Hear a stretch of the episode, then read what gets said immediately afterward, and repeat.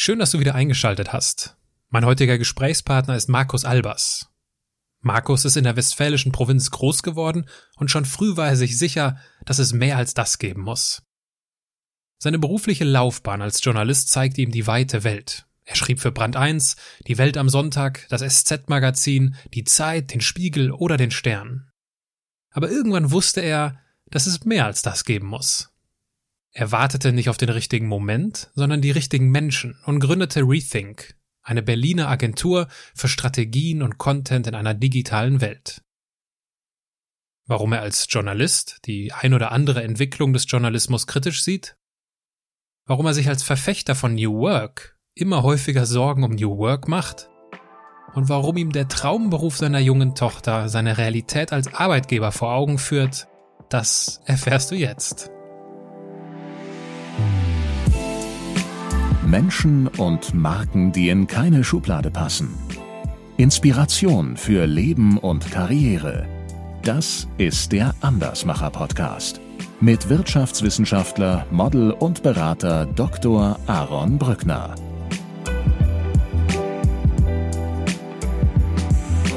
Das Gefühl zu haben, ist ja alles schön hier, aber, aber das kann es jetzt nicht gewesen sein. Ja, also dieses Rauswollen, das glaube ich auch jeder kennt, der so in der Provinz aufgewachsen ist. Ich habe mehrere Jahre weniger darüber nachgedacht, was das Business sein könnte, sondern mehr mit wem ich das gerne starten würde. Ich finde, man trifft immer wieder auf Menschen, die oft Worte benutzen wie schade oder irgendwie blöd das und so weiter. Und das sind immer Sachen, die du nicht mehr erinnern kannst. Also es scheint mir nicht sehr produktiv zu sein. Und darum sehe ich immer gerne das Positive.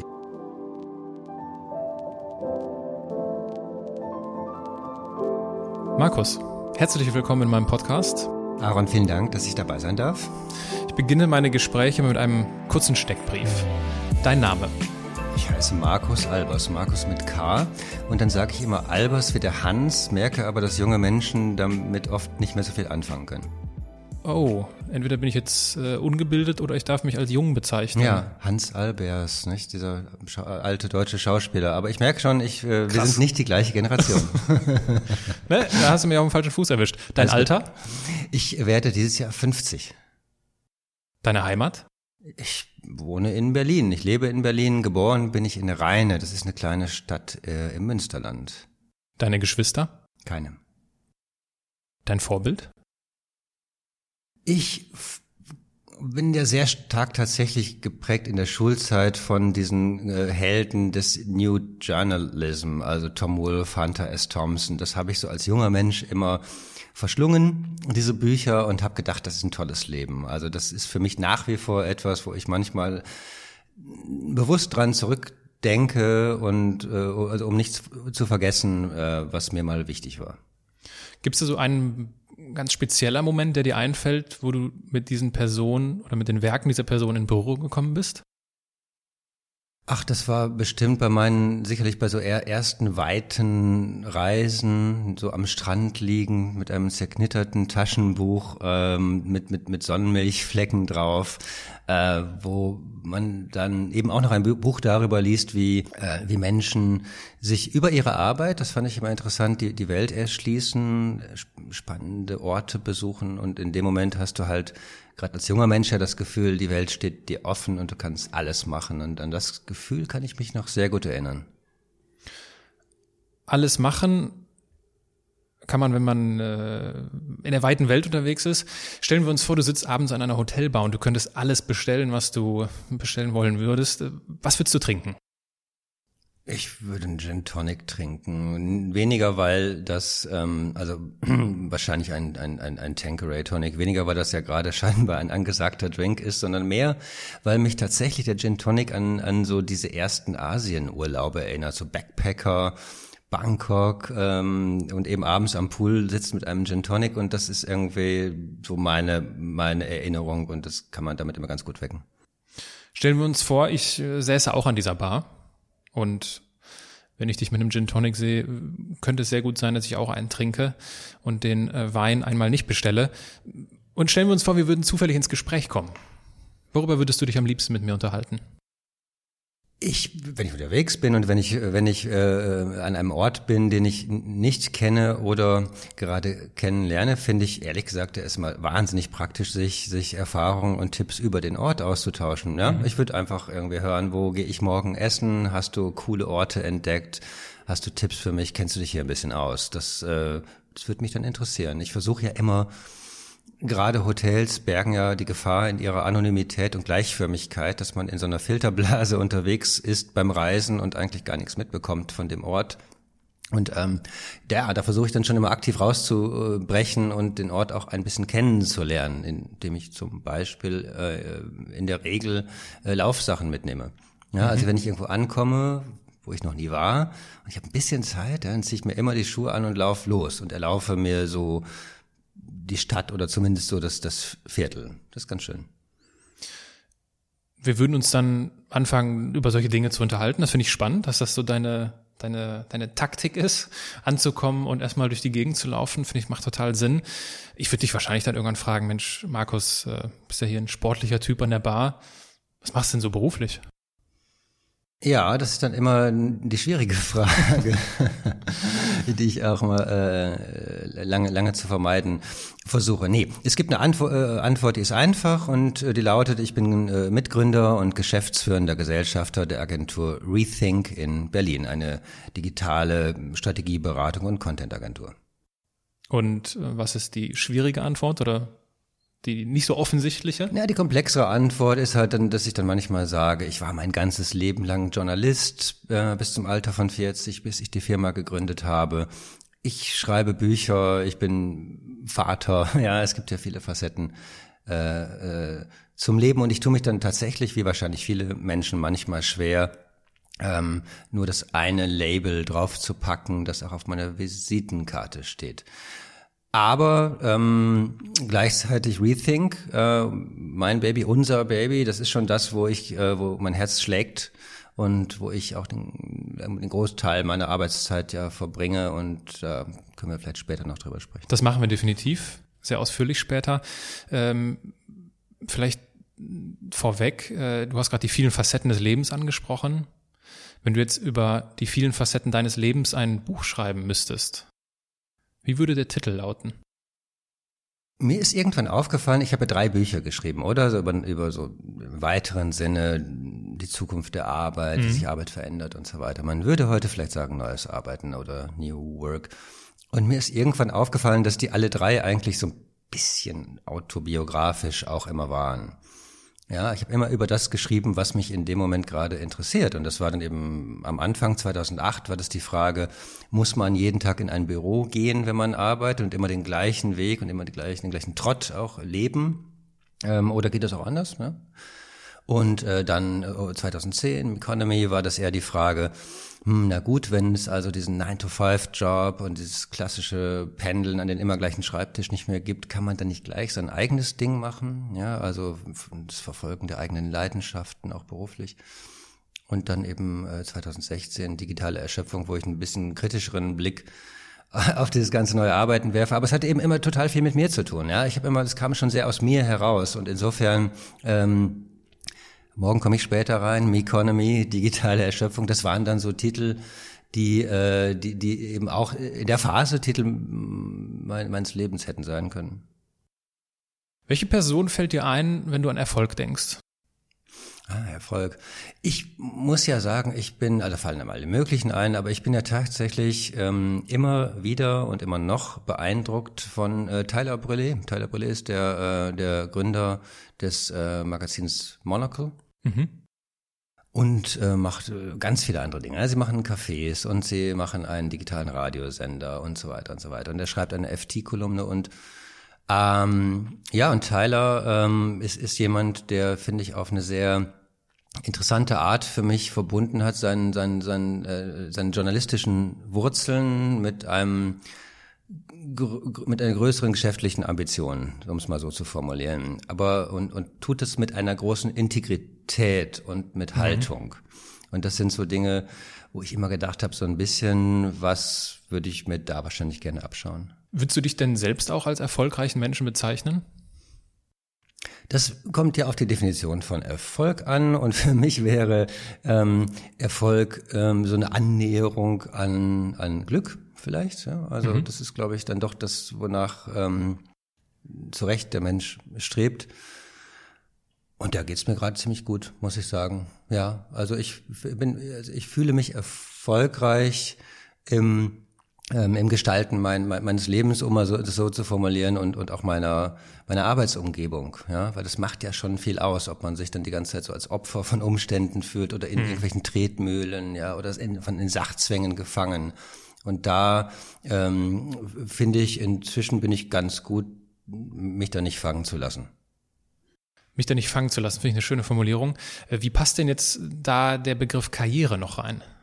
Ja, naja, also so ein bisschen, äh, also bis ähm, Ambitionen und auch Visionen gehören dann schon dazu, weil sonst könnte ich ja nur noch am Pool liegen. Das ist es dann natürlich auch nicht. Also, ne, also das finde ich sehr wichtig, ehrlich gesagt, zu sagen, ich, ich möchte als Person mit meinem Unternehmen, aber vielleicht auch in Bezug auf von mir aus die Familie, bestimmte Dinge erreichen.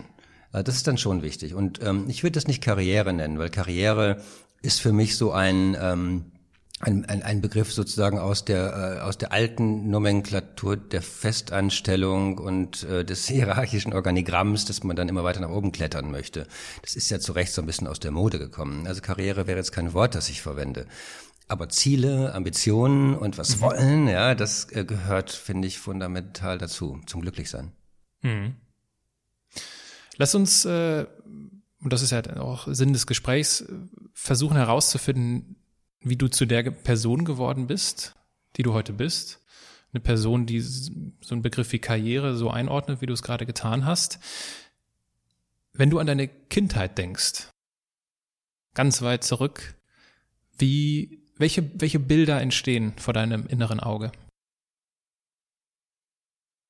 Ich bin ja auf dem Land aufgewachsen, kann man sagen, jeweils eine kleine Stadt und auch am Rande dieser kleinen Stadt. Ne? Also Kindheit, das war für mich ähm, beim Bauernhof um die Ecke über die Felder laufen und äh, durch die durch die ähm, Gräben im Matsch warten und im, im Garten sein. Also viel viel draußen sein und gleichzeitig ähm, das war dann sicherlich vielleicht eher so ein bisschen älter, so Richtung Pubertät und so, aber dann doch immer das Gefühl zu haben, ist ja alles schön hier, aber, aber das kann es jetzt nicht gewesen sein. Ja, also dieses Rauswollen, das glaube ich auch jeder kennt, der, der so in der Provinz aufgewachsen ist. Ja, und das, äh, das große, bunte, spannende Leben habe ich dann, und das ist vielleicht wieder eine Generationsfrage, aber viel in, ähm, in, in, in, in Magazinen gefunden. Ja, hm. Ich habe eine Zeit lang mir sehr, so als junger Mensch so ähm, ganz, ganz äh, regelmäßig habe ich viel Geld ausgegeben für gerade diese ganzen britischen Magazine, äh, Arena, Face, wie sie alle hießen, und habe die dann so beutelweise nach Hause geschleppt und habe immer so ein bisschen eben diese Sehnsucht gehabt zu sagen, Mensch, ähm, da gibt es ein spannendes Leben, das eben nicht hier auf, hier auf dem Lande nicht zu finden sein wird. Ich, ich teile diese Erfahrung, ich teile auch von ganzem Herzen diese Sehnsucht. Also ich bin auch im Land aufgewachsen, 7000 Einwohner und äh, ich habe gestern beim Abendessen die, das noch erzählt. Äh, ein Tag nach meinem Abiball morgens um sechs ging der Flieger und ich war weg. Und so viel also zur, zur Sehnsucht. Was ich mich schon häufig gefragt habe, ist, woher kommt diese Sehnsucht? Und die Frage würde ich an dieser Stelle gerne an dich weitergeben. Ich glaube, es gibt verschiedene Temperamente, was sowas angeht. Also immer, wenn ich wieder in der kleinen Stadt bin, aus der ich komme, rein, wenn ich meine Eltern besuche und manchmal auch alte Schulfreunde sehe, dann sehe ich schon auch, auch die andere Seite der Medaille. Ganz viele sind auch da geblieben. Ja, mhm. ganz viele sind da geblieben und sind da total glücklich. Ja, die haben sich da Jobs gesucht, Familien gegründet, ähm, Häuser gebaut und, äh, und ich glaube, meine Eltern finden es immer noch ein bisschen komisch, dass ich das nicht äh, auch gemacht habe oder dass mir das nicht irgendwie nicht gereicht hat, ja. Und haben auch lange Zeit bestimmt gehofft, dass ich vielleicht irgendwann nochmal nach Rheine zurückkomme und das äh, mhm. elterliche Haus dann irgendwann ähm, übernehme oder sowas. Und das ist halt für mich so, so ganz doll ausgeschlossen. Ähm, ich, ich, ich weiß nicht, woher kommt es. Also vielleicht ist es am Ende, vielleicht ist es am Ende, ohne jetzt so dramatisch klingen zu wollen, sowas wie die Angst vorm Tod, weil ähm, äh, in, in dem Moment, und da, an, daran kann ich mich schon auch noch gut erinnern als Kind. Ich könnte nicht genau sagen, wie alt ich war, aber irgendwann als Kind habe ich ähm, sozusagen gemerkt, dass es wahrscheinlich äh, diesen Gott nicht gibt und wahrscheinlich auch kein Leben nach dem Tod gibt und dass es wahrscheinlich das, was wir in diesem Leben erleben, dann auch alles gewesen sein wird. Und das macht einem ja dann ein bisschen Druck. Ja, dann willst du halt auch was erleben. und das, dieser Gedanke ist schon auch bei mir geblieben. Ist das äh, heute auch noch deine Überzeugung? Ja. Dass klar. es kein Leben also, nach dem Tod gibt? Ja. Also es scheint mir scheint mir unabweislich zu sein. Also ich habe dann der Höflichkeit halber früher immer gesagt, ich bin Agnostiker im Sinne von ich weiß es ja auch nicht so genau, aber es gibt nun wirklich keinen belegbaren Hinweis dafür und das ähm, dafür, dass da irgendwas etwas nach dem nach dem Tod geben könnte. Und ich weiß schon Menschen, die sich selber als ein bisschen spiritueller oder so bezeichnen, es muss ja gar nicht äh, christlich-religiös sein, aber ein, ein, wenig spirituell sein in andere Richtungen ähm, ist ja auch gerade wieder, sagen wir mal, durchaus verbreitet und ich möchte mich gar nicht darüber erheben, aber ich gehöre halt nicht dazu. Mhm. Aber wenn es kein Leben nach dem Tod gibt und also es, wenn es nichts Größeres gäbe, wofür denn dann alles? Ist exakt der, die Überlegung, die ich dann, und ich auch, ich weiß auch noch, auf dem Weg zur Schule, ja, vielleicht war ich zehn oder ich weiß keine Ahnung, wie alt ich da war, habe ich dann gedacht, ja, jetzt, ja, wofür denn dann jetzt alles? Und dann habe ich mir so als, äh, halt als zehnjähriger Junge in Reine überlegt, der einzig sinnvolle Grund, den es geben könnte, wäre ja, dass wir und wir Menschen uns während der Zeit auf dieser Erde das Leben gegenseitig besser machen und nicht schlechter. Und da habe ich gedacht, das ist okay, das ist ein ganz guter Grund. Ja, also irgendwie, weißt du, an, äh, irgendwie so Dinge tun, die das, die das Glück mehren. Ne? Also klassisch utilitaristisch hätte ich dann früher äh, oder später im Studium vielleicht gesagt. Aber mhm. der Gedanke, den finde ich immer noch in Ordnung. Also wenn meine Kinder glücklich sind und so weiter, das ist, das ist schon mal nicht so schlecht. Mhm. Mhm. Wie sind denn, äh, wie sind denn dann deine Eltern mit diesem, äh, mit diesem Sohn umgegangen? Den diese Sehnsucht weg von Reine treibt? Also inwiefern hat sich möglicherweise auch bemerkbar gemacht, dass sie das schade oder auch vielleicht sogar verletzend finden, dass du die Heimat verlässt? Also ich verdanke meinen Eltern da ja schon irgendwie auch doch wieder ganz viel, auch wenn sie sich vielleicht gefreut hätten, wenn ich, wenn ich in, in Rheine äh, geblieben wäre oder wenn ich sie öfter mal ähm, dort besuchen würde, was wahrscheinlich jedes Kind mit seinen Eltern ich auch mal denke, dass man es öfter tun müsste. Also ruft eure Eltern an, ja, sie freuen sich. Ähm, ja. Und das ganz im Ernst. Äh, nein, also meine Mutter war ähm, äh, war selbstständig, hat einen eigenen, eigenen äh, Laden gemacht in äh, in Rheine zusammen mit einer Freundin und war, also im Grunde heute würde man sagen, war eine Gründerin, war irgendwie so self-made Frau. Mein, mein Vater war, äh, war Beamter. Aber in dieser Kombination, also einem gewissen Pflichtbewusstsein von Vaters Seite und einfach äh, anpacken und Sachen, Dinge aufbauen von meiner Mutter, da habe ich schon viel mitgenommen. Und ähm, und also um, um auf deine Frage zu antworten, glaube ich, dass dann, also vor allem meine Mutter das auch total verstanden hat, dass man irgendwie auch nochmal was anderes erleben möchte. Mhm. Gab es denn, wenn du jetzt so zurückblickst, gab es denn in deiner Kindheit schon Anzeichen dafür, was du heute beruflich machst? Ich ähm, habe relativ früh gewusst, so so rund um die, sagen wir mal, Abi-Zeit, habe ich relativ früh den Gedanken gehabt, Journalist sein. Das wäre könnte ein ganz ganz cooler Beruf sein, so ne? Aus den Gründen, die ich vorhin schon schon gesagt habe. Ne? Ich habe dann so Bücher gelesen über Journalismus. Sicherlich ein verklärtes und total unrealistisches Bild von Journalismus, ja. Also Hunter S. Thompson, wer es nicht gelesen hat, äh, Fear and Loathing in Las Vegas, er fährt dann halt äh, mit, mit, mit so einem Auto nach Las Vegas, mit viel, viel Alkohol und Drogen im Kofferraum. Ich glaube auch Waffen, ich bin nicht sicher. Und ähm, soll irgendwie einen Artikel schreiben und erlebt dann krudes Zeug und ich weiß nicht mal, ob er den Artikel am Ende schreibt, aber egal, dieser, dieser Hauch von Abenteuer und äh, die weite mhm. Welt sehen, das schien mir mit Journalismus ganz gut vereinbar zu sein und so habe ich das dann auch direkt nach dem äh, Abi auch sofort begonnen. Da gab es dann die Möglichkeit, bei einer Lokalzeitung bei uns in der Nähe zu volontieren ähm, also die Ausbildung zum, zum Journalisten zu machen, das habe ich dann auch getan. Und wie ging es dann weiter?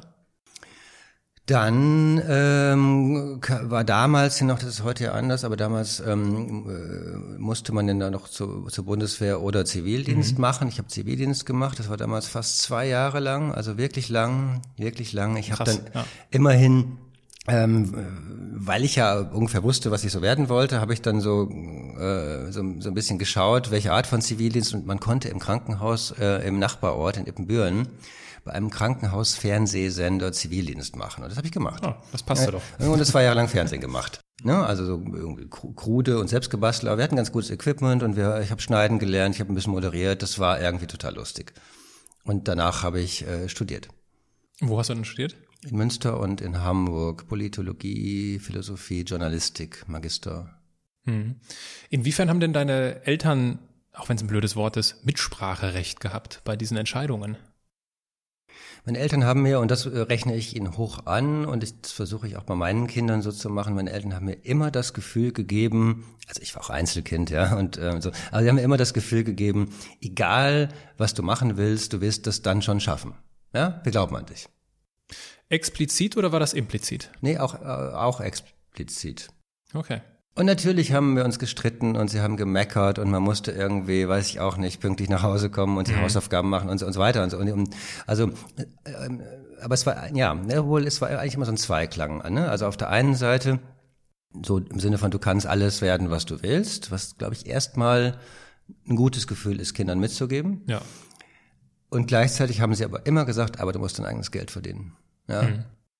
Also sie haben mich schon beim, beim Studiums noch ein bisschen unterstützt, weil es halt irgendwie, weil ich kein BAföG bekommen habe, da gab es noch ein bisschen was, aber ich habe immer auch gejobbt, ich habe immer meine Miete selber bezahlt. Und das ist dann schon auch so ein bisschen preußisches oder protestantisches äh, Pflichtbewusstsein, das meine Eltern mir eben auch mitgegeben haben. Hm. Hm. Und dieses Pflichtbewusstsein hat dich ja auf eine ja, sehenswerte journalistische Laufbahn geschickt. Also ich habe hier so Namen wie Brand 1, Welt am Sonntag, das SZ-Magazin, die Zeit, den Spiegel und den Stern, für all die hast du geschrieben. Welche Station ist dir denn von all diesen Marken oder Arbeitgebern oder Herausgebern als besonders lehrreich in Erinnerung geblieben? Ich habe ganz viel gelernt bei, ähm, bei der Welt am Sonntag, wo ich drei, knapp vier Jahre lang ähm, zuständiger Redakteur war für eine äh, für ein Ressort oder eine oft auch manchmal auch nur eine Seite, die nannte sich Zeitgeschehen. Und Zeitgeschehen kann, können ja erstmal alles sein, aber wir haben es dann so definiert, oder die Chefredaktion hat sich gewünscht, dass auf dieser Seite immer große internationale Denker zu Wort kommen. Sei es in einem Interview oder sei es mit einem Gastbeitrag. Also die Jeremy Rifkins, Frankis, Francis Fukuyamas, Richard Rortys dieser Welt. Ähm, und die habe ich dann alle irgendwie besorgt, hätte man damals gesagt. Ja? Mhm. Also ich habe die irgendwie, irgendwie habe ich sie gekriegt. Entweder habe ich sie interviewt oder ich habe sie am Telefon gehabt, dass sie uns was schreiben oder ich habe mit ihren Assistenten was gedealt, äh, wie man das machen kann. Also das war extrem lehrreich und also sowohl vom Handwerk her, ja, also wie kriegt, wie, wie kriegt man Kontakt zu solchen Leuten, ähm, Wie macht man das denn? Das denn Geld war es nicht, nicht? Also wir haben nie, ja. wir haben nie Honorar, nie, nie, nie viel bezahlt. Was waren da so deine, was war so deine, deine Trickkiste? Ach, also äh, es ist jetzt auch gar nicht so ein, so ein Geheimnis. Also man, man muss sich erstmal interessieren. Ja? Mhm. Also wenn du zum Beispiel siehst, die Person hat ein neues Buch geschrieben, ist die Wahrscheinlichkeit größer, dass die Person Lust hat, zu, dir ein Interview zu geben. Ja? So trivial ist es dann manchmal auch schon. Mhm. Und dann muss man irgendwie lernen, auf so eine amerikanische Art E-Mails zu formulieren Ne? Also immer eine Deadline rein und so. Ähm, und dann äh, und, und nicht zu nicht zu kurze Sätze, nicht zu viel reden, ähm, deutlich machen, was sie auch davon haben. Ähm, vielleicht noch einen persönlichen Aufhänger. Also ich habe was von Ihnen gelesen neulich, das fanden wir interessant. Und was ich schon auch gemerkt habe, eben auch nicht zu devot sein, sondern auch mal sich was wünschen. Ja, also wir, wir haben uns dann oft Dinge gewünscht, dass wir gesagt haben, es wäre doch toll, wenn, wenn Richard Rorty, großer amerikanischer Philosoph, inzwischen verstorben, ähm, er ist ein Ethiker, äh, wenn der mal was zur aktuellen Gendebatte sagt, die dann gerade damals in, in, in Deutschland irgendwie Thema war. Ja, und dann, und dann denken solche Menschen, glaube ich, auch oft, ach, das ist, ähm, das ist reizvoll. Ja, das ist eben mhm. challenging. Ja. Und dann hat es auch gemacht. Wer war denn äh, die härteste Nuss? Zu kriegen? Ja. Von allen. Ah, mal überlegen. Ah, da waren viele, da waren viele nicht so einfach zu kriegen. Ähm, Frederik Beck BD war nicht so einfach. Douglas Coupland. Also ich habe oft auch so, so, so Schriftsteller, hm. ähm, Schriftsteller gehabt. Aber sagen wir mal so, also vielleicht umgekehrt, mit, mit, mit einigen habe ich dann eben auch, auch ganz gute, ganz gutes andauerndes Verhältnis entwickelt. Also Jeremy Rifkin, den haben wir jetzt neulich ähm, vor nicht so langer Zeit mit Rethink nochmal für ein Event nach Hamburg geholt, für eine hm. Bank, äh, wo dann so 100 Hamburger Unternehmer sich von Jeremy Rifkin haben nochmal erzählen lassen, warum, Kapitalismus irgendwie anders gedacht werden muss, also auch ganz provokant und so weiter. Mhm. Und es ging halt, weil ich den noch kannte. Ja, und weil der auch noch wusste, ach, das ist ja Markus aus Berlin, also mehr dann auch nicht, aber immerhin, das weiß er dann noch. Also für, äh, für die Zuhörer, die jetzt mit diesen ganzen Namen, die du äh, aufführst, nichts anfangen können, äh, ich oute mich mal als sehr unkultiviert. Mir hat noch kein einziger Name was gesagt. Das ist total in Ordnung und ich meine, dieses Name-Dropping ist ja auch manchmal problematisch. Ähm, äh, aber ich, also die jetzt alle durchzugehen, kostet uns vielleicht auch ein bisschen zu viel Zeit. Aber sagen wir mal, das ist so äh, diese Welt von ähm, von äh, Philosophen, Akademikern, ja. die aber auch in der Regel dann äh, ein öffentliches Sendungsbewusstsein haben. Richard Florida, aber vielleicht ein anderer. Also Menschen, die Bücher schreiben, die weltweit verkauft werden, die aber gleichzeitig einen akademischen Hintergrund haben. Mhm. Und, ähm, und vielleicht können wir auch in den Show Notes ein paar von denen verlinken. Jetzt ist das ja die große, schöne, weite Welt des Journalismus. Und abgesehen von so Fällen wie, wann war es letztes Jahr? Klaas Relotius, ich glaube letztes Jahr war das, äh, wird ja heute dem, dem heutigen Journalismus, wenn ich das so sagen kann, manchmal vorgeworfen, auf so, so grundsätzliche Wert oder so grundsätzliche Werte zu vernachlässigen. Also dass zu sehr, äh, dass zu wenig hinterfragt wird oder dass zu sehr auf Klickzahlen oder so geschaut wird. Wie bewertest du das? Also ich glaube, dass Journalismus heutzutage wahrscheinlich mehr denn je diese gesellschaftliche Aufgabe hat, ähm, nach zumindest einer Annäherung an Wahrheit zu suchen und auch das auch mit den Ressourcen zu tun, die Journalismus ähm, oder Redakt die Redaktionen vielleicht manchmal noch haben, anders als, sagen wir mal, äh, Instagram-Influencer und so weiter. Ne? Also mhm. so und darum die, äh, die gesellschaftliche Rolle ist wahrscheinlich wichtiger denn je. Die, äh, die, die ähm, oft finanzielle Ausstattung der Redaktion äh, ist, geht eben eher in die andere Richtung und das mhm. macht den Job sicherlich schwerer. Das glaube ich auch. Und ähm, äh, aber ein gewisser Reichweitendruck gehört auch da immer schon zum, zum Berufsbild dazu. Also so wie ich Journalismus kenne, hat man sich immer schon gefragt und das gehört ja eben auch dazu, dass man sagt, interessiert das denn jemanden? Ja, also ist, wird das gut laufen? Ist das eine spannende Story? Die Frage finde ich also ähm, in Ordnung. Mhm. In Ordnung erstmal. Aber klar gibt es da draußen auch ähm, Redaktionen, so im lokalen Bereich, wo man auch wirklich, wenn man sich das Produkt anschaut, merkt, da ist jetzt, da ist nicht mehr viel Geld, ja. Da wird dann viel Agentur ähm, abgedruckt und ähm, die Recherchetiefe hält sich sehr in Grenzen. Mhm. Ja, und das ist dann schade. Was ist denn aus deiner Erfahrung ein besonders weit verbreiteter schlechter Ratschlag, wenn es um gutes Schreiben geht? Ein weit verbreiteter schlechter Ratschlag, wenn es um gutes Schreiben geht, ist, da gibt es ja viele, ne? Also ähm, das Adjektiv hat, glaube ich, zu Unrecht einen schlechten, einen ganz schlechten Ruf, nicht wahr? Also das Adjektiv und, das, und auch das Adverb, vor allem mhm. das Adverb. Also Stephen King würde ja immer, ne, gibt es ein ganz tolles Buch von Stephen King, On Writing heißt es. Also das kann ich wirklich jedem empfehlen, der ähm, besser schreiben möchte. Mhm. Äh, ähm, also wenn man das gelesen hat, dann benutzt man tatsächlich kein Adverb mehr. Mhm.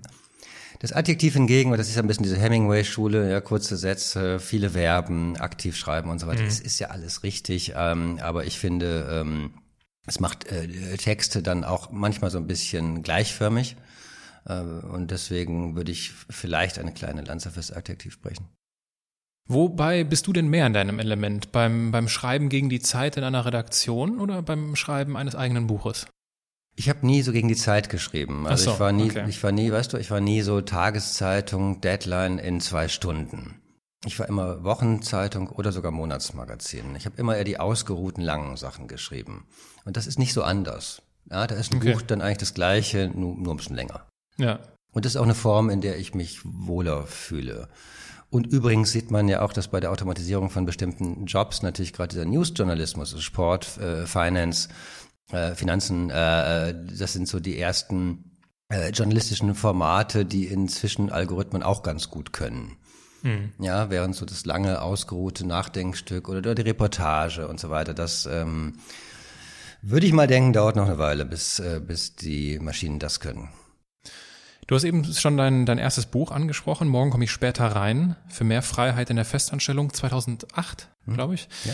War das deine Idee oder hat dich jemand auf die Idee gebracht? Nee, das war meine Idee. Ich war damals bei der Vanity Fair Managing Editor und hatte halt so eine, so eine Arbeitssituation, so sehr ich das geliebt habe, ja, es war ein tolles Magazin, tolle Kollegen, aber, ja, aber jetzt rein, rein die Arbeitssituation war dann schon eher so ähm, lange Tage, man lebt im Grunde im Büro, ja, man fährt im Winter, wenn es Winter ist, im, im Dunkeln dahin morgens, dann arbeitet man acht, neun, zehn Stunden, auch gerne mal zehn, ähm, fährt abends im Dunkeln zurück guckt vielleicht noch ein bisschen Fernsehen, macht vielleicht mal Sport, geht schlafen, fährt wieder dahin. Und das Leben, das Leben spielte immer so auf der anderen Seite der, der, der Scheibe, hatte ich das Gefühl. Und, hm.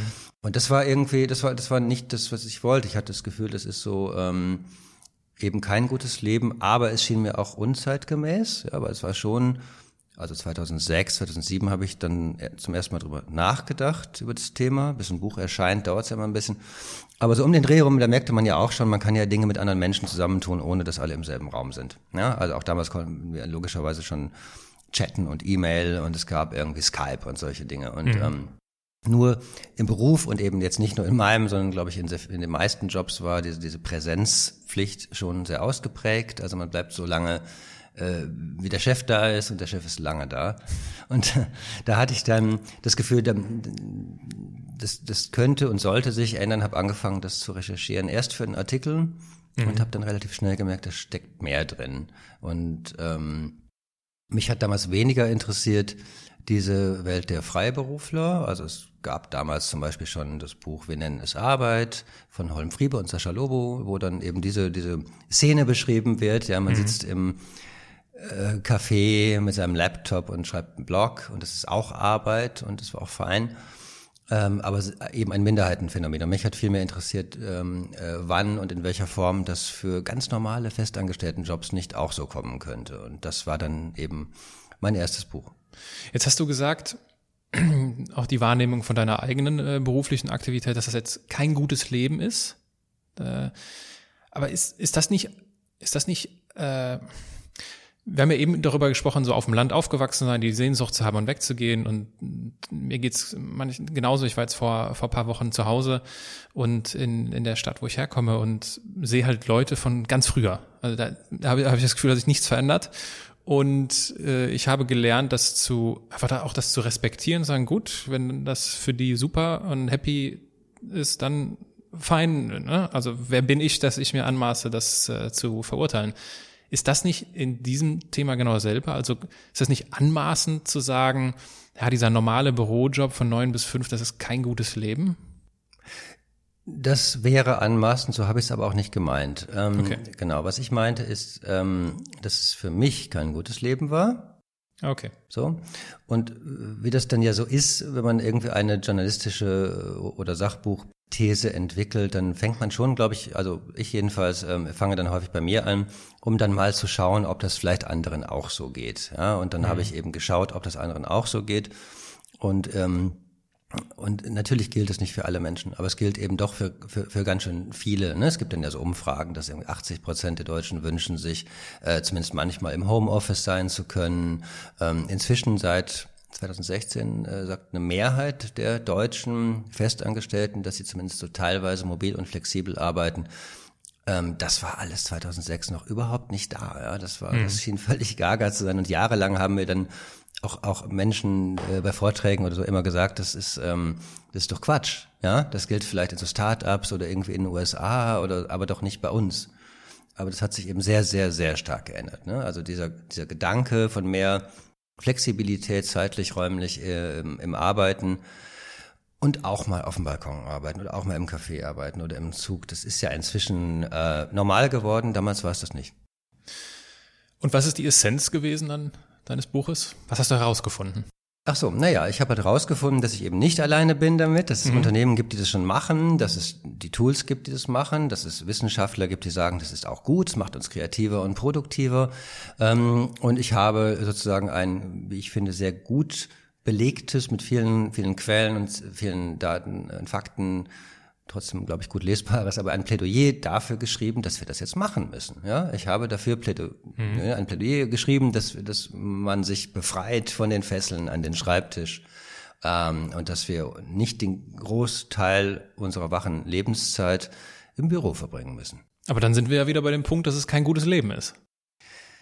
Wenn man es, äh, wenn man der These des Buches folgen möchte. Und mhm. ähm, ich finde, mag für Artikel nicht immer gelten, aber ein gutes Sachbuch braucht eine Haltung, hm. an der man sich auch reiben kann. Ja, und äh, wenn es so wäre, dass dann alle sagen, ja klar, ist ja offensichtlich, dann ist es ein langweiliges Buch. Du brauchst natürlich eine Haltung, ähm, wo auch Menschen sagen, für mich nicht oder was erzählt denn der da? Und das hat auch gut funktioniert. Dann hast du eine Debatte. Du hast gerade davon gesprochen, dass es, dass, dass es da schon Firmen gab, die da aktiver waren oder fortschrittlicher. Welche fällt dir da oder welche ist dir in besonders positiver Erinnerung geblieben?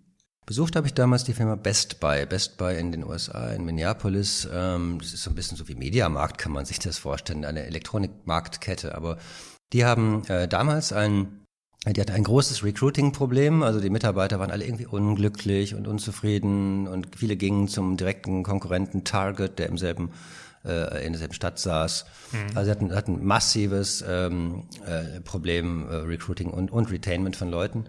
Und dann haben sie zwei, ähm, äh, zwei HR-Damen gehabt, ähm, äh, die, die ganz radikal gesagt haben, was wir jetzt ändern werden denn die Kollegen, die Mitarbeiter fühlen sich irgendwie gegängelt und überwacht und jeder musste morgens ganz früh da sein und wurde dann, die Mittagspause wurde, wurde gestoppt und so weiter. Ähm, und das haben sie eben ganz radikal geändert und haben etwas eingeführt, das nannte sich damals ROVE, also Results Only Work Environment. Und, ähm, und das hatte eben das, das Motto zu sagen, es ist uns egal, wann und wo die Arbeit gemacht wird, Hauptsache sie wird gemacht. Und das war, ähm, ja, das war für mich so ein Paradebeispiel. Und da bin ich dann auch hingefahren, habe die auch getroffen und habe mir das alles mal zeigen lassen. Jetzt ist dein Vater ja Beamter gewesen. Kannst du dir äh, so eine Veränderung auch in Verwaltungsorganisationen vorstellen? Ähm, in einem der Kapitel des Buches von 2008 beschreibe ich die Stadtverwaltung Wolfsburg, weil ich habe mich das auch gefragt, ne? geht das auch mhm. Verwaltung? Und die Stadtverwaltung Wolfsburg hatte damals schon die Vertrauensarbeitszeit, wie das ähm, wow, auch damals schon hieß. Oh. Also eine, die, die Möglichkeit, also nicht mehr die Zeit messen, ja, sondern eher Ergebnisse messen und, und ähm, den Menschen mehr Freiheit einräumen. So und dann habe ich so ein bisschen, also ne, der Journalist sagt ja erstmal ist er Zyniker und sagt immer erstmal, das klingt ja gut, aber das glaube ich nicht. Mhm. Und dann habe ich mal die Sekretärin des Stadtkämmerers interviewt in Wolfsburg und habe gefragt. Ja, habe gesagt, das gilt ja vielleicht äh, auf dem Papier, aber doch nicht für Sie. Sie sitzen doch da den ganzen Tag an Ihrem Schreibtisch, oder? Und sie meinte, nee, das stimmt nicht. Ähm, nur wenn der Chef irgendwie eine Ratssitzung hat und drei, vier Stunden äh, da drin sitzt, und ich weiß, dass der da drei, vier Stunden drin sitzt, dann, dann leite ich das Diensttelefon auf mein Handy um und setze mich auch mal ins Café und arbeite mal in der Sonne. Und das war eben 2007 Stadtverwaltung Wolfsburg und da dachte ich so, guck mal, wenn es da geht, ne, dann geht's auch anders. Weißt du, wie es heute da aussieht? In Wahrheit nicht. Ich habe okay. lange nicht nachgefragt. Okay. Würde mich aber auch mal interessieren. Ja. ja. Vielleicht äh, haben sie sich ja noch weiterentwickelt und sind wieder der Zeit voraus. Ich finde das äh, jetzt, wo du da so sagst, okay, dann habe ich mir mal, das ist eine ganz bewusste, mh, hm, ein ganz bewusstes Aussuchen deiner Gesprächspartnerin gewesen in dem Fall, um sozusagen an die wie du auch eben gesagt hast, ne, an, die, an die Wahrheit zu kommen, das so diese journalistische Ambition. Was sind denn da so deine Tricks, deine Erfahrungswerte, wenn du merkst, dein Gegenüber, der erzählt dir so eine PR-Story und du merkst, komm, jetzt, ich komme, irgendwie komme ich nicht an den ran und der erzählt mir jetzt hier nicht ehrlich, was jetzt hier Sache ist. Wie bist du damit umgegangen? Ja, zunächst mal ist es ja ganz, ganz zentral in, in der klassischen journalistischen Arbeitsweise, in Klammern, aber auch das kommt zunehmend aus der Mode, immer mindestens zwei oder besser drei Quellen zu haben. Ja? Also du glaubst schon mal nicht nur einer Person. Ja? Du, wirst, du musst immer davon ausgehen, dass, dass, dass wer auch immer spricht, ja, von interessierter Seite spricht und natürlich seinen Spin auf die Geschichte gibt. Das heißt, du wirst immer entweder vorher oder nachher nochmal mit der, mit, mit, mit der anderen Seite sprechen, vielleicht mit der Gegenseite, wenn es eine gibt, ja, oder so. Und damit, und, und, und dann hast du schon mal zwei ähm, also kommunikationstheoretisch würde man sagen, hast du schon wieder zwei Beobachterperspektiven, äh, denn Wahrheit kann dann ja nur so intersubjektiv entstehen und mhm. hast du schon mal zwei Blicke darauf. Aber ganz praktisch kann man dann auch den ersten Gesprächspartner dann nochmal anrufen und kann sagen, Sie haben mir damals das und das erzählt. Ich habe aber in der Zwischenzeit mit dem und dem gesprochen und ähm, jetzt hätte ich noch mal eine Frage. Okay.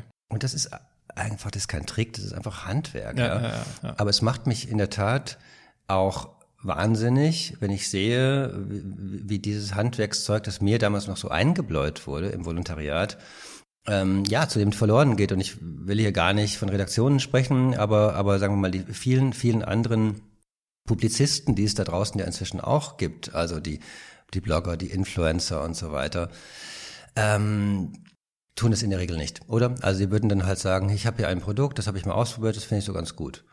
Oder finde ich nicht so gut. Und das ist ein anderes Handwerk, ist ein anderes handwerkliches ja, Verständnis. Sind ja auch Influencer, keine Journalisten. Ja, aber nicht mal einmal zu sagen, ich vergleiche das mal mit dem Markt, mit irgendwelchen Benchmarks oder mhm. ich schaue mal wie, so, ja, das ist, ähm, es ist eben eine andere Arbeitsweise und in dem Maße, in dem diese Art von Wirklichkeitsbeschreibung ja zunehmend dann auch ähm, die, die öffentliche Meinungsbildung beeinflusst, finde ich das dann schon auch, auch, auch schwierig wenn ich mir so die Berichterstattung anschaue, zwei bis drei Quellen pro jetzt einer irgendwie Aussage oder einer, einer, einer Erkenntnis, das ist ja, davon sind wir ja ganz weit entfernt. Ich erinnere, wann war das denn? Ich glaube, das war zum äh, zu diesem unsäglichen äh, Krieg in, in Syrien, wo irgendwie, wo man überhaupt nicht mehr durchgeblickt hat, wer jetzt da eigentlich gegen wen kämpft. Da habe ich irgendwann mal einen Artikel gelesen, auf welcher, auf welchen Quellen eigentlich all diese, diese ganze Berichterstattung beruht. Es kam raus, das ist ein Typ in London, der hat sich irgendwie, das klang so nach Institut irgendwas. Der saß auch in London und nicht in äh, Syrien oder wo auch immer und hat dann da, darüber berichtet und darauf haben sich alle berufen. Alle. Naja, dass äh, Journalisten äh, auch googeln können, ist äh, klar und dass Journalisten äh, immer äh, auch mal voneinander abschreiben, ist leider die Wahrheit.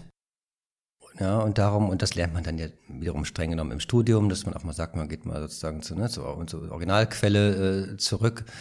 Da hat der normale Journalist oder Journalistin im, im Tagesgeschäft einfach überhaupt keine Zeit mehr für. Das ja. ist schon so. Das ist schon so.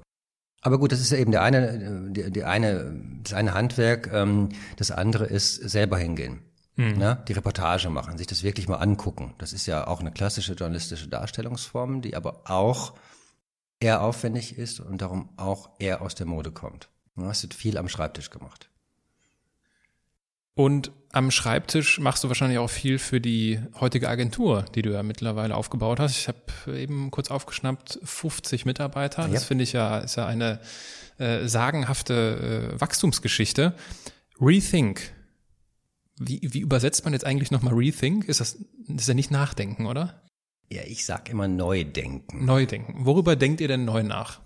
Wir denken ganz viel über, über äh, Kommunikation von Unternehmen nach, um es mal so zu formulieren. Ja, also das können dann äh, Themen sein von, äh, keine Ahnung, wie, wie selbstfahrende Autos miteinander sprechen, ja, oder wie äh, Hightech-Fahrstühle funktionieren ähm, äh, das kann aber auch Themen haben wie, was ich, der, der, der Notruf im Auto, wenn ein Unfall passiert und, und, und. Also ganz viele Themen, die äh, Unternehmen haben und kommunizieren möchten.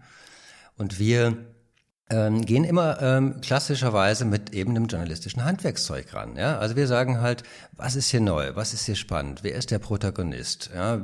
Kann mhm. ich mir das anschauen? Also eigentlich genau die Dinge, die wir gerade besprochen haben.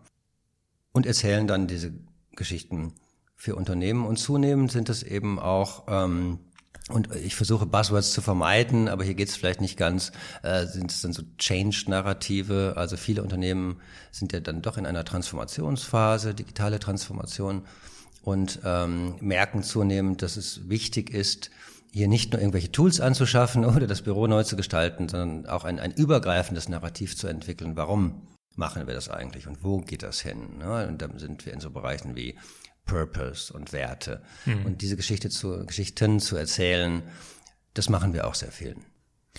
Jetzt äh, sind wir natürlich, jetzt haben wir ganz viel übersprungen von, äh, von dem Journalist Markus hin zum äh, Agenturchef mit 50 Mitarbeitern. Ganz spannend ist ja vor allem dieser, dieser Musterwechsel, dieser Schritt in die Selbstständigkeit. Wie oft hast du dich denn bei dem Gedanken ertappt, das wahrscheinlich auch in der Anfangszeit vor allem, okay, was mache ich eigentlich, wenn das hier alles nichts wird? Habe ich nie gehabt, offen gesagt. Hm. Also Natürlich hast du als irgendwie Gründer und dann irgendwann auch mit Mitarbeitern und so weiter, hast du mal schlaflose Nächte. Ne? Also natürlich ist das auch eine Verantwortung, weil, weil du dich dann am Anfang oft auch fragst, wie, ne, kann ich die Gehälter alle zahlen und das, das eher. Aber für mich selber war ich da immer sehr, sehr, sehr furchtlos. Es liegt, glaube ich, daran, dass ich vorher natürlich auch lange Jahre, ich war nicht nur festangestellter Journalist in Redaktion, sondern ich war eben auch viel Freiberufler. Mhm. Also das Freiberufler sein, das kannte ich jetzt schon und das, äh, das fällt mir, fällt mir nicht so schwer. Es war eben eher für mich lange Zeit die Frage, wie kriege ich das jetzt eine Nummer größer, ja? Also dass ich nicht nur Solo Selbstständiger bin, das hatte ich ja, sondern ähm, wie, wie macht man ein Business draus und mit wem? Das mit wem war eine große Frage. Ich habe mehrere Jahre äh, weniger darüber nachgedacht, was das Business sein könnte, sondern mehr mit wem ich das gerne starten würde. Und da brauchst du halt einfach auch die richtigen Persönlichkeiten. Und äh, die habe ich dann zum Glück gefunden mit Brian O'Connor und Katrin Segers. Und wir drei haben Rethink 2010 äh, gegründet. Und wir machen es bis heute und ich habe das nie bereut. Also das ist, ähm, ist auch so ein Tipp vielleicht, ja, wenn jemand mal darüber nachdenkt, sich selbstständig zu machen, ähm, sucht euch, euch ähm, eure Partner sehr gut aus. Also wäre es für dich undenkbar, dass dieses Szenario, dass du es alleine größer gemacht hättest? Ach, nichts ist undenkbar, aber ähm, es ist viel, viel einfacher, wenn du zu zweit oder, oder eben auch zu dritt bist, ja, weil du es eben auch nicht alleine schultern musst, weil du jemanden hast, zu dem du gehen kannst und sagen kannst, boah, was für ein Scheiß heute, ja, also es ist echt, was machen wir denn jetzt, ja? Das, ähm, das kannst du ja auch nicht immer zu deinen Mitarbeitern sagen. Ja? Mhm. Ähm, so, also es, es äh, klappt besser, wenn man es mit mehreren macht. Ich finde auch, ähm, es hilft. Also wir alle drei, als wir die Firma gegründet haben, hatten wir alle drei kleine Kinder und haben dann gesagt, es muss auch normal sein, dass auch der Chef oder die Chefin nachmittags mal in der Kita ist. So, ne? Mhm. Und das geht natürlich auch besser, wenn du zu dritt bist, als wenn da einer ist, der dann oft nicht da ist. Was doch wahrscheinlich dann aber nicht so einfacher ist, wenn jetzt äh, einer sagen oder einer davon überzeugt ist, wir laufen jetzt alle nach links und die zwei anderen sagen, ja, wir gehen lieber nach rechts. Wie seid ihr denn mit solchen Unstimmigkeiten umgegangen, wenn es die überhaupt gab? Naja, das Interessante ist, dass das ja Teil auch unserer Arbeit ist, die wir für Kunden machen. Ja, also wir machen viel Strategieberatung. Und wir haben eine ganz tolle, sehr erfolgreiche Strategie-Unit, die dann äh, eben Führungskräfte-Workshops macht, äh, äh, Vorstandslevels, äh, C-Level. Und das heißt, wir können das, weil das ist ein großer Teil unseres Business, dass wir kluge Leute mit starken Meinungen in einen Raum sperren und sie nicht wieder rauslassen, bevor sie nicht in dieselbe Richtung schauen und sich einig sind. In, das heißt nicht, dass es uns selbst immer leicht fällt, ähm, wie das so ist, mit Schuster und seinen Schuhen und so. Aber wir wissen zumindest, äh, dass das sein muss und nehmen uns dann auch die Zeit, das zu tun. Würdest du dich als, äh, würdest du dich als Berater bezeichnen? Ja. Ja, mit einem Zögern, wie du merkst. Woher kommt das Zögern? Naja, weil Berater äh, natürlich äh, auch ein Geschmäckle hat, finde ich. Ja. Welches? Naja, es gibt. Da frage halt, ich als Berater natürlich direkt nach, welches Geschmäckle. Ja, aber du auch als Berater kennst es ja auch. Also ich meine, wenn man ähm, sich einmal bei Xing und LinkedIn angemeldet hat, dann sieht man halt, dass es da auch viele gibt, und ich will gar nicht sagen schwarze Schafe, aber es gibt halt einfach echt viele Berater. Ne? Und ich glaube, nicht alle sind gut, um es mal so zu formulieren. Und äh, sich dann mit einzuordnen, lässt mich durchaus ein bisschen zögern. Aber am Ende ist es das, äh, was wir hier machen. Wir machen Beratung oder Consulting, sagt, sagt man dann vielleicht auf Englisch, aber ähm, das trifft es schon am besten. Also wir machen Consulting und wir machen Content-Produktion. Das heißt, das, was wir uns dann in, in diesen äh, C-Level-Workshops mit, äh, mit den Kunden gemeinsam ausdenken. Das können wir noch umsetzen. Wir haben ein richtig großes Produktionsteam. Ja, wir haben Designer, wir haben äh, Texter, wir haben Podcast-Leute, wir haben Videoleute und wir machen es dann eben auch. Und das ist so ein Teil der Erdung, der, der auch, glaube ich, sehr wichtig ist. Ähm, so wie ich früher als Journalist ja auch nicht nur hätte darüber reden wollen, welchen Artikel man schreiben müsste, sondern ich habe ihn dann eben auch geschrieben. Mhm. Und dann merkst du erst, was funktioniert und was nicht funktioniert. Ähm, genauso tut es uns wahnsinnig gut, dass wir diesen ganz schlauen Consulting-Teil haben, aber am Ende dürfen wir es eben auch umsetzen. Ne? Und, dann, äh, und dann muss es eben auch klappen. Ich habe in der Vorbereitung etwas gelesen, was du, ich weiß nicht genau, wo das war. Du hast irgendwo geschrieben, dass der Trend New Work nicht unbedingt zu einer Verbesserung unseres Lebens führt, sondern uns sogar krank machen kann. Was meinst du damit? Ich bin ja mit äh, einem großen ähm, Optimismus und auch, auch, auch Sendungsbewusstsein damals 2008 äh, äh, reingegangen in das Thema Arbeit. Warum sieht Arbeit eigentlich so aus? Ne? Wie sie aussieht? Könnte ja auch anders aussehen. Ja, warum, warum können wir das nicht alles, alles mal, mal neu denken? Und, ähm, und in, in, in diesem Phänomen, das man ja heute dann wahrscheinlich häufig oder am einfachsten als New Work oder neues Arbeiten beschreibt, steckt halt so ein riesiges Freiheitsversprechen drin, ja, und so ein Emanzipationsversprechen, ja. Und du kannst, wenn du effizienter arbeitest mit modernen Tools, kannst du die Arbeit von acht Stunden in sechs machen und ähm, äh, und du bist glücklicher und du bist kreativer, weil du hast die besten Ideen vielleicht unter der Dusche oder am Strand und so weiter und so weiter. Das ähm, ist für mich äh, nach wie vor ähm, etwas, was ähm, äh, was dann glaube ich auch jeder will. Ne? Wir hatten vorhin darüber gesprochen, wer, wer will das eigentlich? Ja, und das mag graduelle Unterschiede geben, aber ich glaube, von der mhm. Tendenz her geht das für alle so. Ähm, ich sehe aber eben noch nicht, dass dass sich das im täglichen Arbeitsleben schon so realisiert hat und das, obwohl dieses New Work-Thema gerade so irrsinnig angesagt ist und alle machen da irgendwas mit, ja, und überall mhm. klebt der Aufkleber neues Arbeiten drauf. Ähm, es führt im Moment aber in meiner Beobachtung eher zu einer Arbeitsverdichtung äh, zu einer äh, Kultur des Always On und zu einer Kultur der permanenten Unterbrechung. Also eine Zahl, der moderne Wissensarbeiter äh, verbringt heute, ich glaube, bis zu 85 Prozent seiner Zeit mit dem, äh, was äh, Kollaboration genannt wird. Das können Meetings sein, äh, Telcos, kann aber auch das Kollaborationstool sein. Und naja, da ist dann halt nur 15 Prozent der Zeit die eigentliche Arbeit zu machen. Und das wäre auch so ein bisschen die Beobachtung, die ich bei der Recherche meines letzten Buches auch gemacht habe. Das berichten mir auch Menschen, gerade aus großen Unternehmen, dass sie sagen, den ganzen Tag nur Meetings, Telcos und abends müsste ich da eigentlich mal anfangen, die E-Mails anzuschauen. Äh, und, und, und wann soll ich denn eigentlich noch arbeiten? Da geht gerade was in eine falsche Richtung. Was macht das mit dir? Also ist das nicht total ernüchternd? Ich meine, du bist ja beruflich da voll involviert und willst da ja auch die Veränderung zum, zum Besseren äh, bewerkstelligen. Naja, ich habe, ähm, äh, als ich zum ersten Mal so den Gedanken hatte, das funktioniert ja alles vielleicht nicht ganz so wie, äh, automatisch, wie ich mir das früher vorgestellt habe. Ich weiß noch, ich stand auf dem Spielplatz mit meiner damals vierjährigen Tochter und äh, äh sie schaukelte oder so und ich, äh, wie das dann so ist, äh, schaute aufs Handy und habe irgendwie Arbeitsmails gemacht und sowas. Ähm, und dann kam eben die Tochter zu mir und, und, und, und sagte, ähm, Papa, äh, guck doch nicht immer aufs Handy. Und ich so, ah ja, dann steck ich's mal weg und so. Und dann, während sie auf der Schaukel war, dann habe ich es wieder rausgeholt, weil es summte ja wieder.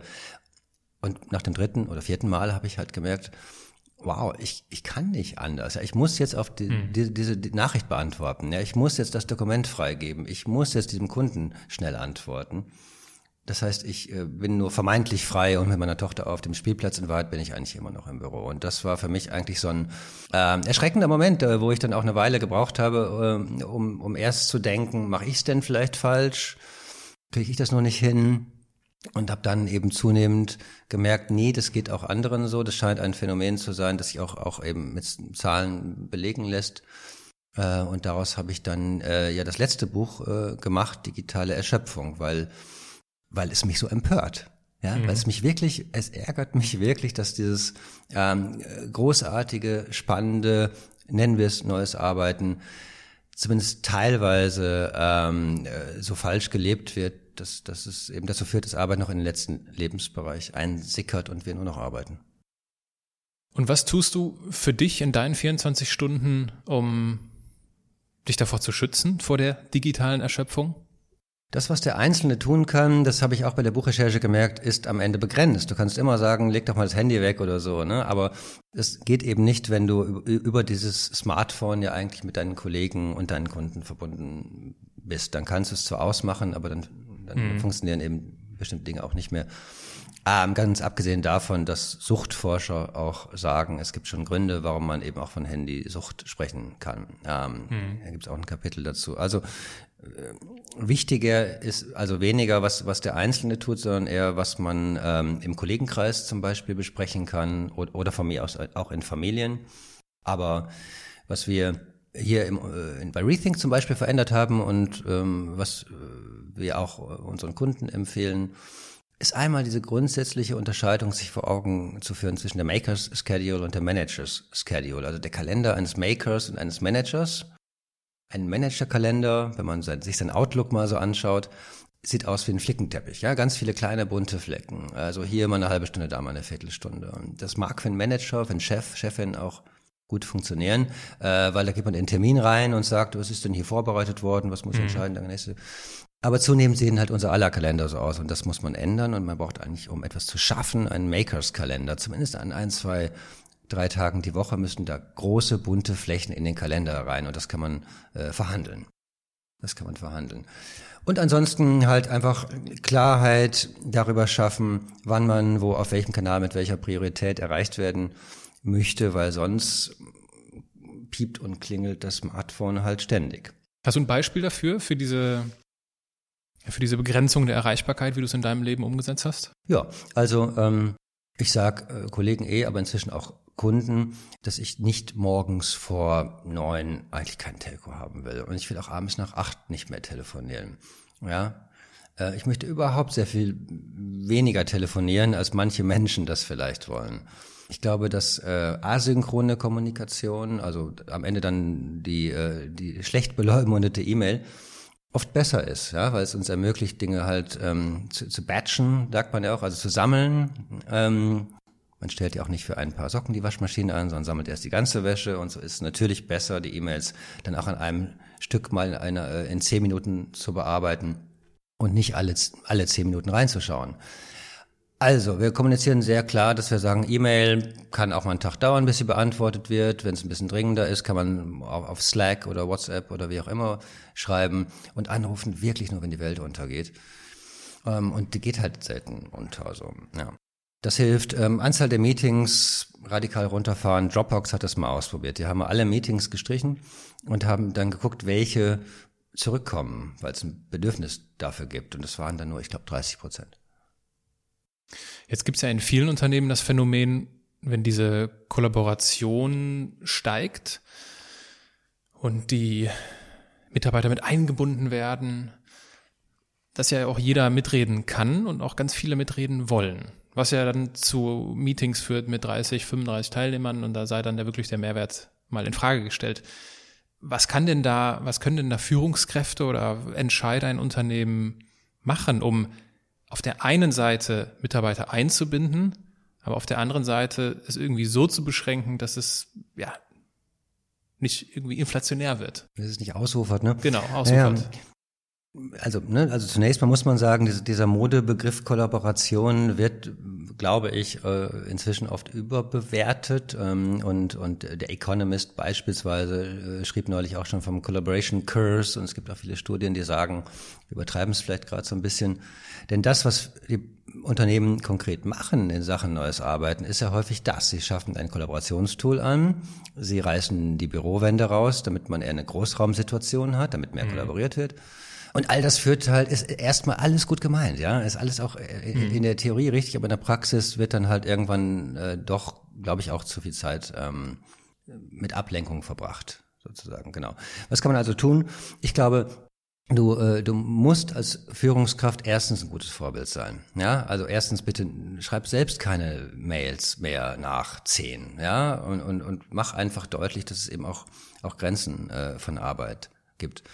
Da muss man, glaube ich, sehr klare ähm, Ziele vorgeben. Ja, muss einfach sagen, was bis wann fertig sein soll. Und dann, und da tun sich, glaube ich, die meisten schwer, musst du dieses Stichwort des Empowerment nicht nur sagen, sondern eben auch machen. Das heißt, wenn äh, Mitarbeiter bestimmte Entscheidungen fällen können, ohne erst den Chef zu fragen oder ohne erst 20 andere Kollegen zu konsultieren, dann geht vieles halt sehr viel schneller. Ja, und dann mhm. wissen Teams oft auch wirklich ganz gut, wie sie es machen sollen.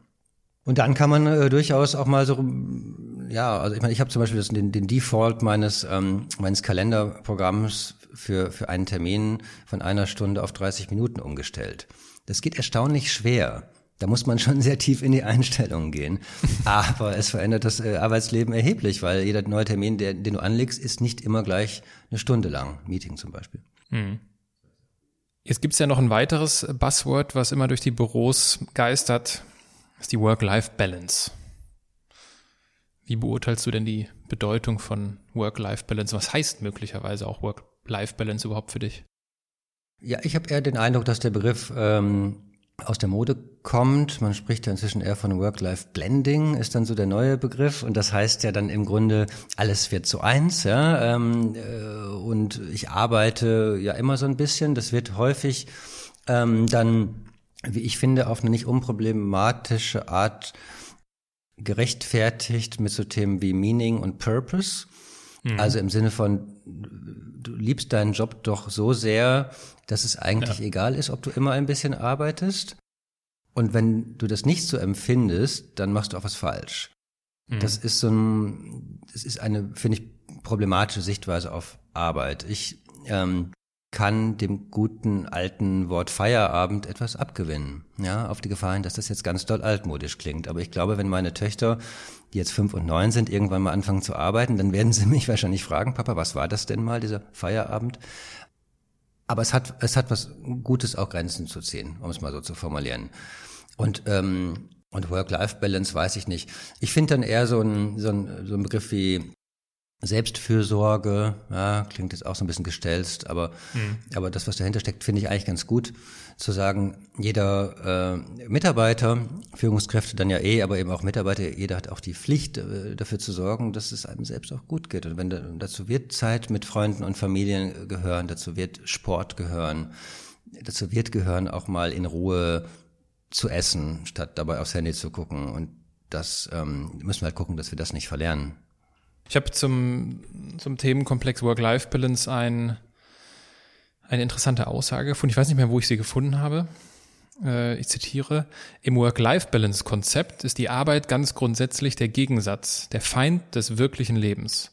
Damit verschärft es die Burnout-Problematik sogar noch, statt ein Lösungsansatz zu sein. Ich glaube, wenn jemand seinen Job so richtig schlimm findet, ja, und sich auf die Uhr schaut, wann er endlich aus dem Büro gehen darf, dann hat diese Person wahrscheinlich den falschen Job. Ja, ganz klar. Und auf der anderen Ende des Spektrums gibt es natürlich Menschen, die so sehr für ihren Job brennen, dass sie Tag und Nacht arbeiten und, und so weiter. Aber das sind beides Extremfälle. Ja, der normale Mensch wird sich irgendwo auf diesem Spektrum verorten und wird sagen, wird heutzutage im Jahr 2019, 2020 natürlich sagen, klar, beantworte ich auch mal abends eine E-Mail oder im Urlaub bin ich dann auch vielleicht nochmal erreichbar.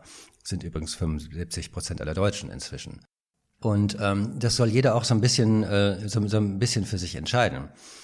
Aber zu sagen, es gibt ein Leben, Aspekte meines Lebens, die nichts mit der Arbeit zu tun haben, finde ich persönlich sehr gesund. Ich mhm. finde es ganz großartig. Und ich sehe das auch bei Mitarbeitern zum Beispiel, also ich sehe eher diesen, die Tendenz, dass gerade die jungen Leute, die bei uns anfangen, die oft sehr, sehr digital unterwegs sind, dass das äh, äh, einmal die ersten sind, die auch abends mal sagen, so jetzt mach ich das Handy mal aus und kann, ne, ich möchte eigentlich gar nicht immer erreichbar sein. Ähm, die aber auch sagen, ich will gar keine äh, fünf Tage Woche, sondern vielleicht lieber eine vier Tage Woche, weil am fünften Tag habe ich noch mal so eigene Projekte und wir ermöglichen das auch. Ja, und diese Projekte sollen dann bitteschön auch von mir aus gar nichts mit der Arbeit bei Rethink zu tun haben. Mhm. Ich tue mich mit dem, oder ich habe mich mit dem Begriff der Work-Life-Balance immer schon schwer getan und Work-Life-Blending macht es nicht unbedingt besser, weil äh, was soll ich, also ich fand halt die Trennung schon künstlich, Work und Life, weil aus meiner Sicht ist das halt auch, wenn das häufig irgendwie so ein bisschen naiv klingt, ist halt alles eins. Ist meine Lebenszeit. Ich habe 24 Stunden am Tag und ich kann mir darüber Gedanken machen, wie ich diese fülle. Und ich trenne nicht so in dieses das ist mir viel zu schwarz-weiß, ist so gut böse. Arbeit ist, das geht, das geht so ein bisschen in die Richtung des Zitats so. Wenn ich arbeite, dann muss ich das auch wieder kompensieren. Da muss ich ganz viele tolle Sachen machen in meinem Life, damit ich da eine Balance habe. Aus meiner Sicht ist das riesengroßer Schwachsinn, sondern meine Perspektive ist, okay, womit möchte ich meine 24 Stunden minus sieben Stunden Schlaf füllen? Und die bringen mich auf eine ganz normale und auf eine ganz gesunde Art und Weise auch zu solchen Sachen. Ich sage, okay, hm, wie ist das denn? Wann schalte ich denn mein Handy aus? Abends. Und das ist etwas, was mich ganz aktuell beschäftigt. So dieses äh, im Bett liegen und nochmal irgendwie alles durchgehen. Gibt es genügend Studien zu, äh, dass das alles nicht gesund ist, ne, mit dem Blaulicht und was auch immer. Und äh, aber da, da hilft mir halt dieses Work-Life überhaupt nicht weiter. Und jetzt weiß ich nicht, ob das daran liegt, dass ich selbstständig bin und schon immer selbstständig gedacht habe. Oder ich weiß es nicht. Wie, wie ist das bei dir? Ich meine, du bist es deine Firma. Eigentlich müsste man ja auch von dir erwarten, du bist immer hier auf, äh, auf Vollgas eingestellt und äh, immer am Hasseln. Wie ist das für dich? Am Ende bin ich immer erreichbar. Hm. Ja, also die Wahrheit, die Wahrheit ist, dass wenn am Wochenende am letzten Wochenende hat eine Kundin am Samstagabend um 23.30 Uhr eine E-Mail geschickt, wo ich auch kurz dachte, erstaunliche Zeit für eine E-Mail, aber gut, wenn sie das jetzt gerade so machen möchte. Und es war dann schon, ich habe dann nicht direkt geantwortet, aber ich habe dann, das war dann schon so ein Inhalt, wo ich das Gefühl hatte, da, da antworte ich ihr jetzt auch am Sonntag mal und das mache ich dann auch. Ja, also es ist alles, alles äh, nicht so schwarz-weiß, aber also ich persönlich bin ja eher ähm, so sozialisiert, dass ich so persönliche Produktivitätsmethoden gut finde.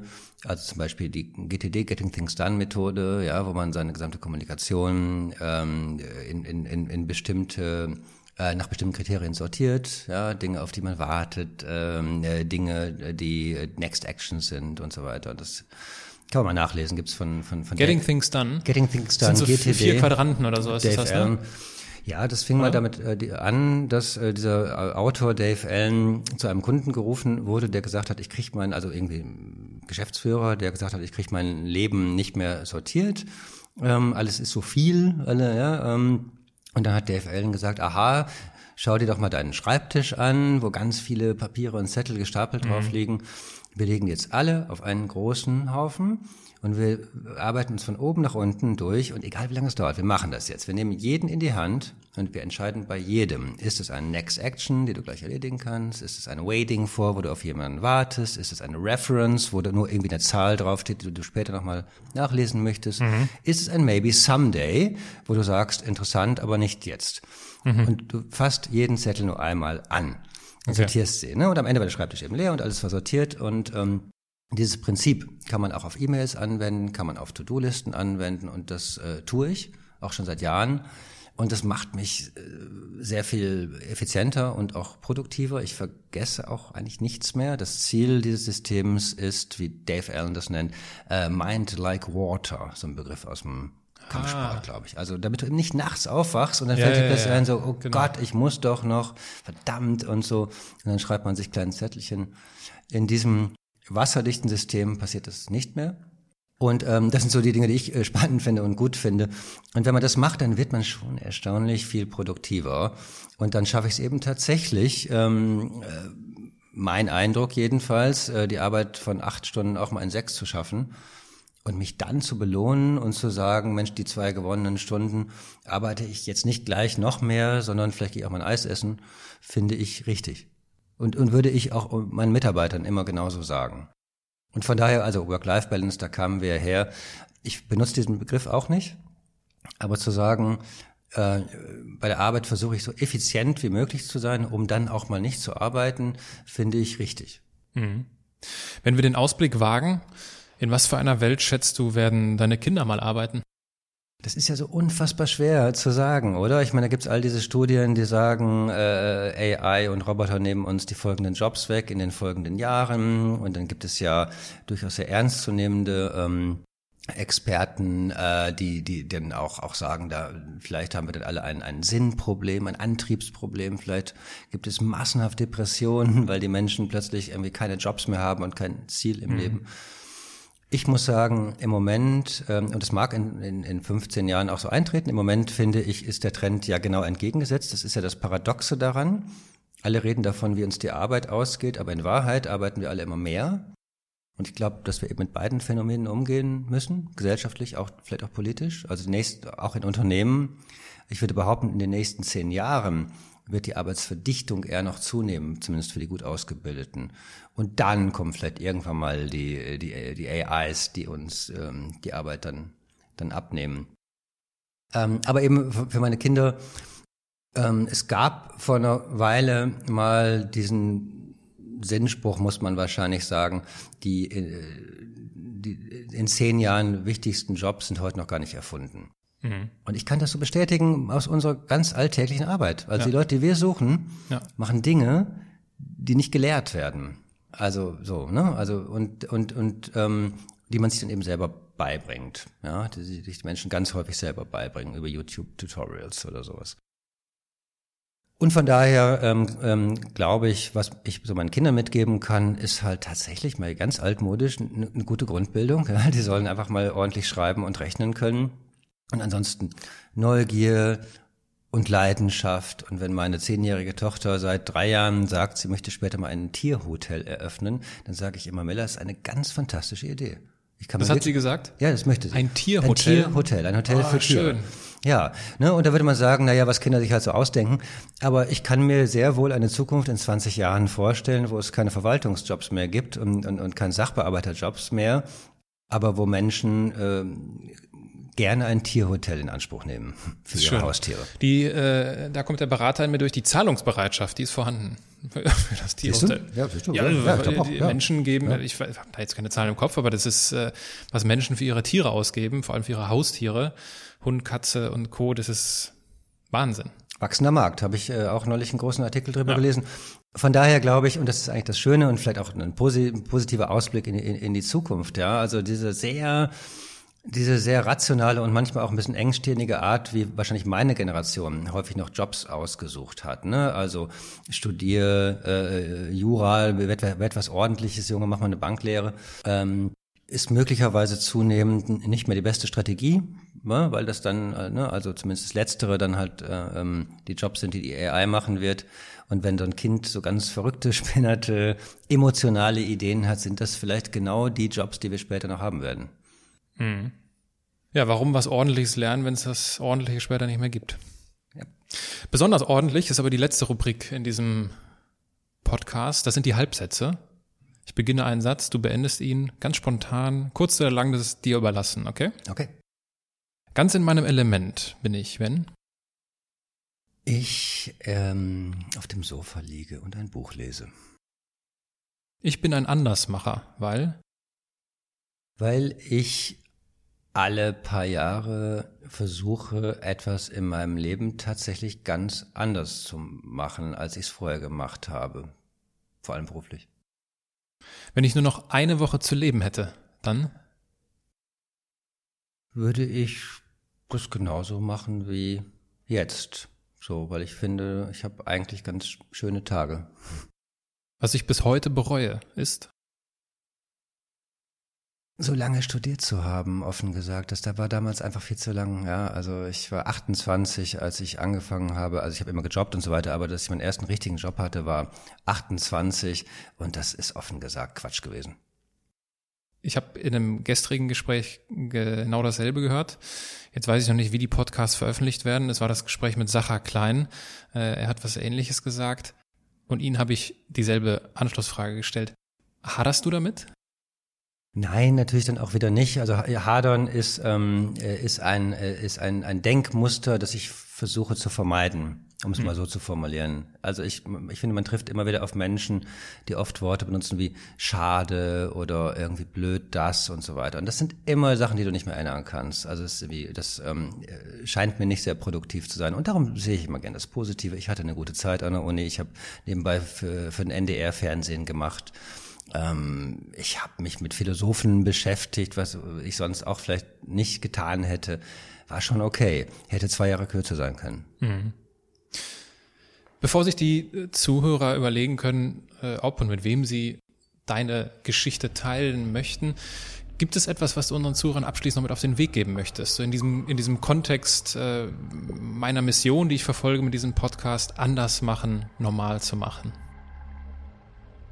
Ich finde bei der Frage, was man beruflich machen möchte, das ist ja eine Frage, die doch viele Menschen immer, immer wieder umtreibt, merke ich. Also nicht nur junge Menschen, die sich halt einen Job irgendwie erst noch suchen müssen, aber auch und gerade und zunehmend Menschen äh, fortgeschrittenen Alters, die sich dann oft fragen, ist das hier eigentlich das Richtige?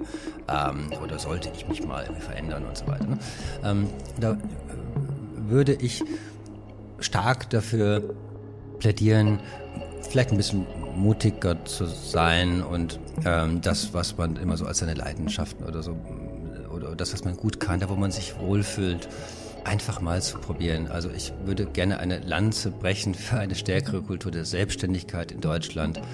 Ich glaube, die letzten Zahlen zeigen mal wieder in die umgekehrte Richtung. Also ich glaube, es gibt immer weniger Gründungen und Selbstständige in Deutschland. Ich mhm. finde das schade und ich finde so dieser dieser, dieser Entrepreneurship-Begriff aus dem angelsächsischen Raum, da gibt's ja auch gar kein richtiges deutsches Wort für. Ne? Muss man immer gleich sagen, ich bin Unternehmer. Das klingt ja auch so ein bisschen schwerfälliger. Aber eben das, gerade darum finde ich so ein bisschen so eine, eine Gründerkultur, eine Selbstständigkeitskultur.